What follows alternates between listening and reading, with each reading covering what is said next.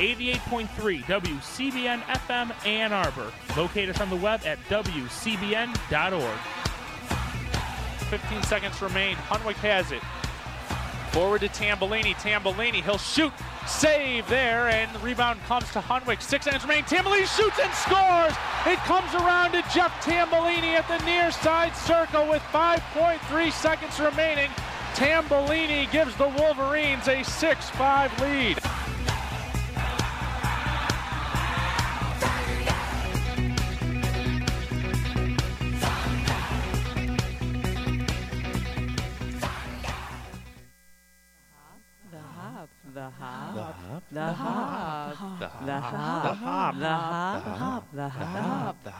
The hop. the hop. The Hop. It's the hop, y'all.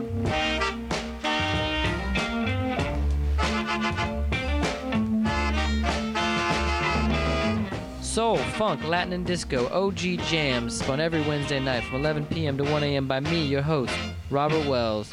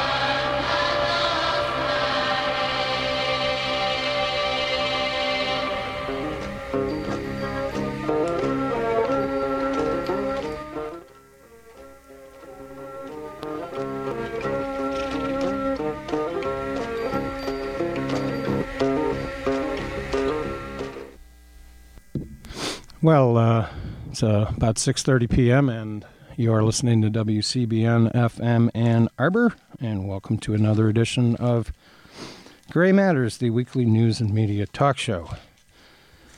My name is Dick Whaley. Uh, I suspect Jim will be here momentarily. Yeah, the traffic's a little heavier than normal for a Monday. I got some folks uh, probably trying to get out of Dodge with this. Sort of uh, confused holiday weekend here in Ann Arbor. Yes, we have a football game on Saturday. I don't remember the last time we played Ohio State uh, at home over Thanksgiving weekend. It's been a while. So it'll be very interesting to see what happens with the students. Many of them gone, some of them maybe coming back early. It's going to be different. In any event, uh, kind of a lively week in terms of international uh, events. Um, an election in Spain, uh, continuing violence in Syria, um, renewed violence in Egypt, the uh, military uh, dictatorship, if you want to call them that, uh, is uh, back in action in Tahrir Square, and protests seem to be erupting everywhere. Some good, some not so good problems here at home with the uh, Occupy Wall Street and pepper spray. Seems to be uh, Incapacitating. unnecessary uh, uh, tactic by the uh, well, the police here and there, and uh, yes, the Occupy Wall Street movement can protest, but they cannot camp.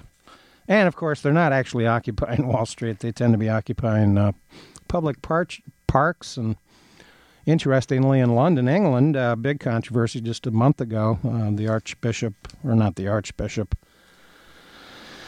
the deacon or whatever of St. Paul's Cathedral ended up resigning after he allowed uh, protesters to sort of occupy St. Paul's Cathedral, a very famous tourist attraction in London that did survive the Nazi bombing uh, designed by Christopher Wren. Well, it's always funny when uh, church officials find themselves uh, in hot water by fully enacting the teachings of the founder of that religion. Yeah. That Inter- happened a lot in the 80s in Central and South America. Yeah, interesting that the guy that resigned was the one sympathetic to the uh, actual uh, goals It's a little, and message. little too Christian for the financial backers of Yeah. the church power. That's what's ironic. And of course, the protests themselves are sort of a mixed bag. You know, it's quite interesting. Uh, there's been a two part series uh, in um, the New York Review of Books by Michael Greenberg in Zuccotti Park that goes into the uh, origins of the movement. Uh, interestingly, this uh, thing started out by uh, as, as he puts it, it was hatched up by Adbusters, a nonprofit media organization founded in Vancouver, uh, British Columbia. Um, It's an interesting magazine. It's uh, largely uh, comprised of work done by people who were once in or thought they wanted to be part of the marketing and advertising Mhm. agency. So it's very graphically savvy. A lot of fake ads, you know, uh, teaching messages about the duplicity of marketing and advertising. So it's yeah, and it's interesting, by the way, that the internet is being polluted by advertising and problems with, you know, the pop-up ads and. Uh, you know, following what you what websites you go to, it's it's all kind of spooky in in, in an odd way. Um, obviously, this past week, a judge officially ruled that uh, camping was not illegal, and of course, some of these protest movements sort of resemble a kind of a Grateful Dead concert. Um, you know, the pounding of drums and and whatnot, and I think that. Uh, there's been some alienation, I think, with the public over some of the tactics, regardless of the message. Interesting to see that public, uh, sort of public opinion polls on the matter show that about 45% of Americans sympathize with the uh, Occupy Wall Street movement, and only 30% uh, uh, sympathize with the Tea Party. Um, and politics is very interesting because it's, uh, it, you know, diagrammically, uh, it, it can be perceived as both a, uh linear thing uh, in terms of far left, far right, but also a circular thing in which uh, sometimes the far left and far right are somewhat unified in either message or tactics or beliefs. And I think that it's interesting that Ron Paul, um, continuing to stay sort of steady in the polls, he always seems to be in third place, interestingly. He's never Mitt Romney, and he's never not Romney, which uh, we can, I guess, jokingly spell K N O T, because there does seem to be a uh, rather large constituency of the GOP that uh, is not Romney and doesn't want to see Romney in there, and they certainly uh, are willing to uh, put a noose around his head. So think of that knot, and then think of the uh, double entendre. Romney, not. Anyway, uh, Newt Gingrich has had his little uh, foray back into the spotlight. Uh, there are no second acts in life, according to F. Scott Fitzgerald. And indeed, there might not be. Well, one could also argue that uh, Newt Gingrich has been nothing but an act. Mm-hmm. I mean, what does the man really stand for or believe in? Um, He's a carnival barker. he's a carnival barker, and the number one product uh, is Newt. Yeah. And of course, whether it's his books or his lecture series or his uh, dynamic pack, or it's a beautiful getaway to sunny Greece, or whether it's getting a million dollars from the same organizations that he criticizes and condemns, Fannie Yeah. Mae, Fannie, and Freddie. and the Chamber of Commerce. Yep, I think yep. it's fascinating that he's uh, turned out to be quite a, quite a, uh well-heeled and well-paid lobbyist. Uh, what Newt was doing uh, for the services is anybody's guess, but uh, he's certainly an expert in uh, fannies. Indeed, he is, and of course, May I fanny your fanny? Maybe that's why they hired him. And of course, now he uh, was able to, to dismiss that criticism with, uh, "I'm a historian for Fannie Mac, Freddie Mac. I, I can never. Uh, it's Freddie Mac, Fannie Mae, but uh, Newt seems to have been involved with both of them, one way or another. Yeah, and of course, this is the guy who uh, was secretly engaged in an illicit extramarital affair Yeah. while his first wife was you know, suffering from cancer, and while he was on the other side of his mouth, condemning uh, Bill Clinton for similar dalliances. But uh, I find this quote by uh, Chris Chocula, who we've talked about before down here on Gray Matters, the uh, head of the so-called Club for Growth. Um, he comments this about Newt's uh, meteoric rise, bouncing back in the polls, as the headline says in the uh, Financial Times, November 16th. Chris Chocula, I refuse to say Chocola, said that Mr. Gingrich could probably survive uh, negative publicity. Quote, when the glare of the spotlight is turned on him, either there is going to be so much there and people won't care, or he is going to be able to use it to show that he's not a fresh face. Hello. Yeah. What? Either people will see the, all the baggage and go, nah, I don't care. Or they'll say, oh, well, he's got so much baggage that it's clear he knows what he's doing because he's been around a while. He's got so much weird baggage. Uh, this is the most bizarre response to the difficulty of having negative baggage in one's train that I've ever heard. So, uh, brain damage award for Chris Chocula. Uh, he's spinning it pretty hard, but there's no traction on that argument. Well, his baggage seems to even have baggage at the end Indeed. of the day. It's it's a kind of an escalating, uh, continuing problem with the guy and scandals and ethical uh, obtuseness, to say the least. Uh, Gingrich has obviously gone up in the polls because others have simply gone down. That's essentially it. Perry has sort of disintegrated, and uh, He's fallen off his burro a number of times. yeah, and Cain. He thought he was getting on the white horse, Can't. but um, uh, yeah, Cain not, able not to be not My- to be able to mount that horse. Right. My favorite Cain quote from the last week was, "I got all this stuff twirling around in my head. Yes. It's complicated."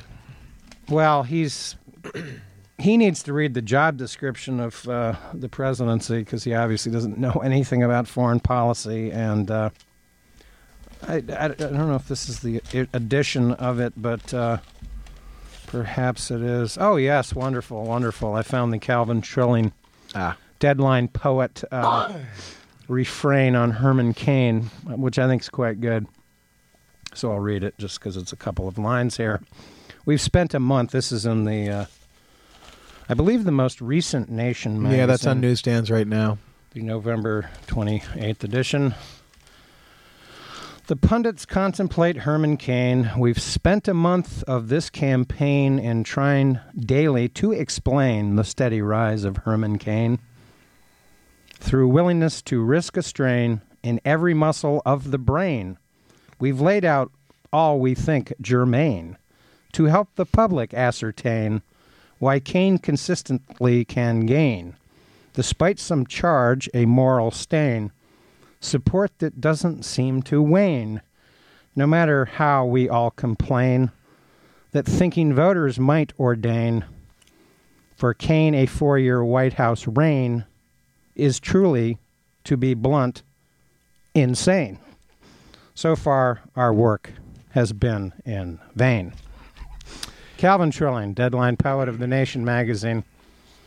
Um, yeah, I think Cain is uh, not able. He's he's finished. Bachmann's had her uh, rise and fall, and 14 minutes, I think, for her. she gets worse every week uh, with her uh, insane pronouncements. Uh, the most recent, I just was. I, I commented about it last week about the uh, CIA uh, taking marching orders from the ACLU. That Oh. is just. that's out there. That's out there in the moon landing. Right. Yeah. Vampires, werewolves, and other- Well, I can't remember the name of the essayist who uh, composed this piece, uh, which I read online at counterpunch.org last week. Alexander Cockburn's sort of online uh, political journal. I don't think he's uh, affiliated with the Nation magazine anymore. Does he still have a he has column a a- column. It doesn't appear as frequently. It's- Beat I've the Devil? I've um, seen it, Long-standing um, column, but haven't recently. seen it. You have? Okay. Yeah. Well, because I subscribe. But it- Okay. he might be on a on a break or something at the moment. Because I, I did read one recently. Okay. Um, I don't always agree with him, but I admire his style and uh, often uh, agree with his sort of pithy comments on things. But uh, his online uh, Maybe he's on a book tour with Journal. Christopher Hitchens. oh, well, Christopher Hitchens has been diagnosed with Yeah, a serious yeah, illness, yeah. so And, they sort and of had a Hitchens falling is a, guy- out. is a guy that uh, left the Nation Indeed. magazine over uh, his surprising support for the Iraq War. Uh, but Hitchens is a brilliant intellectual, uh, well worth reading. His, uh, particularly his book reviews. I think. uh, Well, I- I've read over the yeah, years. Yeah, and I would argue strongly for Hitchens' uh, expose of Mother Teresa is, I think, uh, must reading for anybody um, uh, who wants to be able to better articulate a critical response to organized religion and hypocrisy. But anyway, uh, Alexander Cockburn's website, counterpunch.org, had a piece last week in which the essayist uh, at the helm was arguing that uh, financial support for people like Cain and Perry and Bachmann, uh, coming from organizations like the Koch brothers, who of course fund the Tea Party.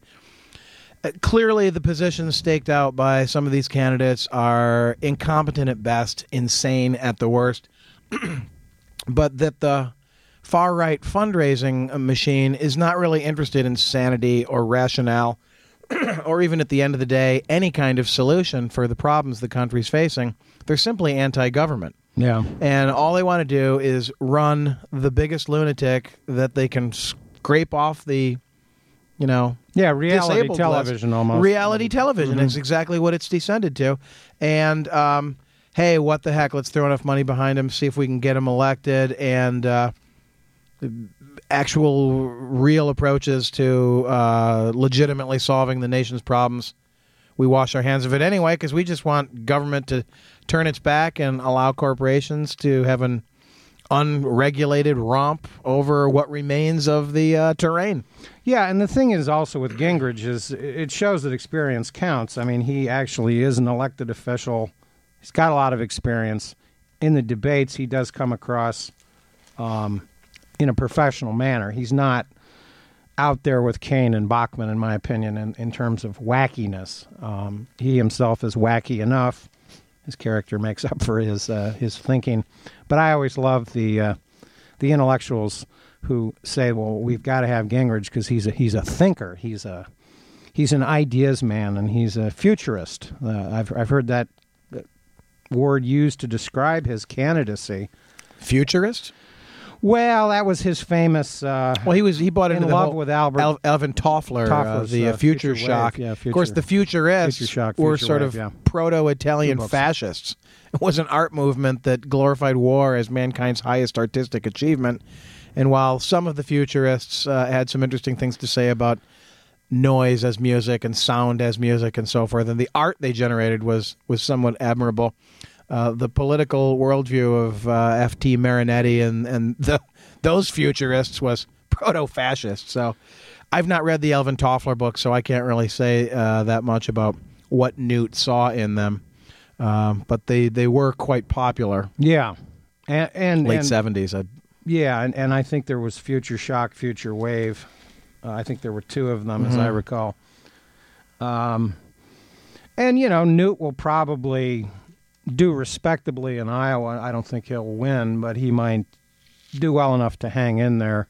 Uh, maybe banking on uh, uh, a good performance in South Carolina. I don't see him uh, lasting that much longer. He's, his campaign seems to be in significant uh, financial straits. I'm sure his uh, donations have improved since the sort of subsequent domino uh, collapse of, of Bachmann, Perry, and now Cain. well, you assume that he's gathered uh, together a new staff. I mean, his staff quit en masse. Yeah, because of the ago. Tiffany's uh, credit line, and Yeah. I think now we understand why he had a credit line at Tiffany's. Seems to have been a shill for all sorts of well-heeled uh, uh, business interests, so to speak. Um, it's interesting, of course. Today, the big news is the is the so-called collapse of the super committee and the fact that they can't come up with an agreement, which I personally think is very good for the Democrats, not necessarily politically. Uh, this, of course, was a farce from day one. This was kicking the can down the road. Yeah. Let's face it, the budget cuts weren't even going to go into effect until 2013. Fascinating to see uh, the law firm of uh, McCain and, uh, which, by the way, rhymes with Cain. yeah. Well, anyway, uh, uh, uh, McCain and uh, Lindsey Graham back in action, calling to. We can't allow those Pentagon budget cuts to actually go through. I have been an advocate of the Democrats just not compromising unless there are there there was going to be revenue, and that of course turns out to be the stumbling block. The inside Yeah. game on this is, I think, fairly clear. I think there was at least one Republican uh, in that uh, group of six, because there were a total of 12 people on the committee, three from each uh, member, uh, each branch of the uh, Congress, Senate and the House, from each party. I suspect that one of the Michigan congressmen might have been willing to make some compromises, or perhaps even Pat Toomey, because Pat Toomey kind of came out, uh, former president for the Club of Growth, um, a uh, anti-government lobbying organization, to say the least, uh, wa- was actually willing to uh, include some tax uh, increases in the, in the- in the compromise plan. But it's quite clear that something was clearly leaked uh, to the media because as soon as there, there was any word that the Republicans might be willing to compromise, that impish, gnomish Grover Norquist came out of the woodworks. And what's troubling about America at this point is not uh, government, because government is, uh, you know, besotted with all kinds of problems. Some are, are fixable and some are not. But uh, what, what's fundamentally pro- uh, problematic at this point is that you have 230 members of Congress that have taken an oath to Grover Norquist, not to the United States Constitution. Indeed. At the end of the day, it is Congress's job to make these quote unquote tough decisions that they can't make. And if you're going to cut taxes, you know, Article 1, Section 8, I, should have my little copy of the Constitution with me. I, alas, I don't, but that is the power to tax and spend. And I seem to remember that the power to tax precedes the power to spend. The Republican Party is just the opposite. They want to cut taxes and spend. Yeah, unlike the uh, long-standing, uh, you know, epithet hurled against Democrats is Yeah. oh, tax and spend. Republicans are just spend and cut taxes, which in some cases may, in fact, be rational fiscal policy. But if all they're doing is what they've been doing for the last 30 years, actually more than 30 years now, because it's always important to remember that Proposition 13 in California uh, occurred in 78. Howard Jarvis, this was one of these uh, little tiny waves that Ronald Reagan was able to uh, somehow get a, aloft on a surfboard maybe Fonzie was involved. Maybe there was some riding the shark. I don't know, jumping the shark. Don't know exactly what was going on out there in sunny, sunny California with Ronald Reagan. But um, this this uh, ta- uh, this this tax movement, uh, Proposition 13, which created this supermajority situation for California, in which they cannot raise taxes unless they get 60 votes. That has crippled California. ever there's no more libraries anymore. School budgets are disastrous. Uh, infrastructure's failing. California in education, this is fascinating in terms of education achievement. Before Proposition 13th ranked third in the nation. They now rank in the bottom five. They're down there with the other uh, Mississippi. Conservative Republican states like Mississippi and Alabama, Louisiana, these these kinds of places. And it, it's had a devastating impact on the economy of California um, at the end of the day because these budgets are just in sort of permanent disarray. There's uh, nothing but budget cuts occurring. Uh, the austerity measures, of course, are, you know, we're yeah, we're in the same boat as Greece and Spain. Spain just had a an election over the weekend in which uh, a man named Rajoy, who uh, everyone remarked kind of won the campaign because he was boring, um, won. Uh, these are the these are the so-called conservative, uh, uh, the the cons- right, slightly right of center uh, party. And it's interesting when you read an analysis of the uh, the measures that the socialists took in uh, in Spain over the last year. Zapatero, of course, came into power as a result of a political blunder by the previous conservative government in Spain. Um, over the uh, Madrid bombings. Mhm. If you'll recall, um, let's see, his name was Jose Maria Anzar, uh, was the dominant government uh, in Spain from 1996 when, frankly, the, the housing bubble, the bank problems in Spain really began. Zapatero took over because uh, uh, Jose Maria Anzar tried to blame the uh, Madrid bombings on the Basques, Mhm. and that proved to be pretty much a false, a falsehood of major proportions, because it did turn out to be an Al Qaeda operation. Why was Al Qaeda attacking Spain? The trains on the plane, run in Spain. Uh, well, we won't go down uh, that On that the- route. mainly on the plane. Mainly on the plane, but um, th- they were bombed because Spain participated in the Iraq invasion of uh, Bush. Uh, Spain was one of the major members of the Coalition of the Willing. The small handful. Zapatero, of course, got Spain out of the war uh, as quickly as possible, uh, as quickly as practicable. And it's interesting when you actually read the analysis, uh, it, the article in the Wall Street Journal from last Friday, about the measures that Zapatero uh, has taken over the last year. I'll just read this article by Jonathan House. Although he lacked a parliamentary majority, Mr. Zapatero was able to deliver all measures he promised last year, including public sector wage cuts, labor mar- a labor market overhaul that lowered the country's high cost of dismissal, and a pension overhaul that uh, raised Spain's statutory retirement age for, uh, to 67 from 65. Still, the socialist premier had been a half hearted reformer, publicly acknowledging that he would never have taken the measures in the absence of tremendous outside pressure. Well, what's the tremendous outside pressure? It's the bond market, Mhm. the infamous bond market that's uh, so troubling. And uh, it will be interesting to see, of course, this farce in Washington regarding the collapse of the super committee. Is is anybody going to criticize the the uh, you know downgrade America's debt further? I kind of doubt it because the euro is in such dire straits at the moment. Well, I think the expectations for the super committee to actually accomplish anything were so low Yeah. that this is not unexpected. Not unexpected. Uh, professionals say, "Oh, it was already priced into the market." Yeah. Well, the stock market did go down significantly uh, today, and it may continue. It's uh, down a downward slide because, uh, as it turns out, the redeeming quality of the American economy, despite all of its problems, is we can print money. We do have a central bank. Europe is having this problem uh, that they don't have a strong European central bank that can deal with this uh, these disparate problems in all of these different countries. Spain's problems, of course, are very different from Greece and uh, Italy. Italy. Um, we've seen those governments taken over by technocrats and oddly by guys named Mario.